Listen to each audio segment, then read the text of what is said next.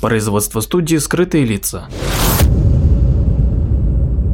hiddenfaces.ru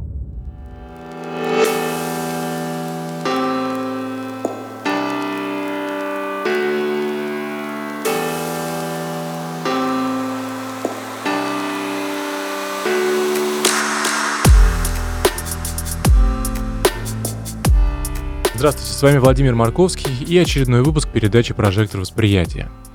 Сегодня мы поговорим об одном интересном эффекте, который связан, как это ни странно, с красным халатом, а точнее с красным халатом известного философа и писателя Дени Дидро. Дени Дидро жил большую часть своей жизни в бедности, но все это изменилось в 1765 году. Дело в том, что дочь Дидро должна была выйти замуж, но Дени не мог оплатить ее свадьбу.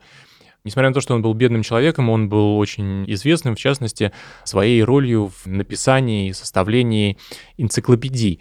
Это в то время была одна из наиболее полных энциклопедий. Он дружил с русским послом в Париже, с князем Голицыным, который, узнав о его бедственном материальном положении, посоветовал Екатерине II купить у него его библиотеку. А надо сказать, что Екатерина II, она была очень начитана и наслышана о Дидро, согласилась приобрести его собрание книг за очень значительные деньги, на то время где-то 150 тысяч долларов. В то же самое время она сохранила за Дидро права на пожизненное пользование книгами и сделала его ее библиотекарем. Книги перевезли в арендованный дом в Париже с правом писателя пользоваться им, и эта история получила значительный резонанс, который Екатерина Великая удачно использовала в свою пользу. Но Кроме всего прочего, кроме того, что Дидро получил значительную сумму денег и смог оплатить свадьбу своей дочери, он еще и купил себе новый красный халат. И тут с ним стали происходить невероятные изменения. Точнее, не с ним, а с его сознанием. И он даже написал очерк, который называется «Сожаление о моем старом халате».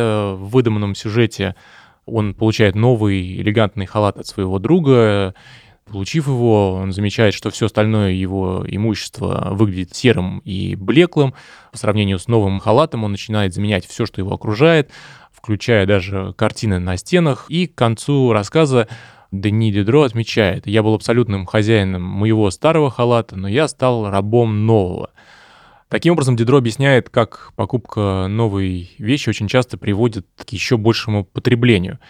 Он утверждает, что мы начинаем отождествлять себя с нашими вещами, искать новые вещи, которые вписываются в наше представление о прекрасном. И самое простое объяснение состоит в том, что приобретение нового предмета происходит вследствие возникновения спирали потребления. Иными словами, приобретение одного нового элемента, одной новой вещи приводит к покупке другой. Примеров эффекта Дидро мы видим невероятное количество в нашей собственной жизни. Особенно это касается женщин, которые, покупая новое платье, например, сразу же приступают к поиску новых аксессуаров, туфлей, сумочки, украшения и так далее. Ну и, собственно, например, покупая домой новый диван, мы вдруг замечаем, что нам нужно поменять ковер, какую-нибудь тумбочку, освещение и так далее. Или при покупке новой квартиры Конечно же, многие покупают новую мебель множество других новых вещей. Так что, покупая что-то новое, мы тотчас же попадаем внутрь спирали потребления, и, собственно, вот этот вот процесс и называется эффектом Дидро. Спасибо.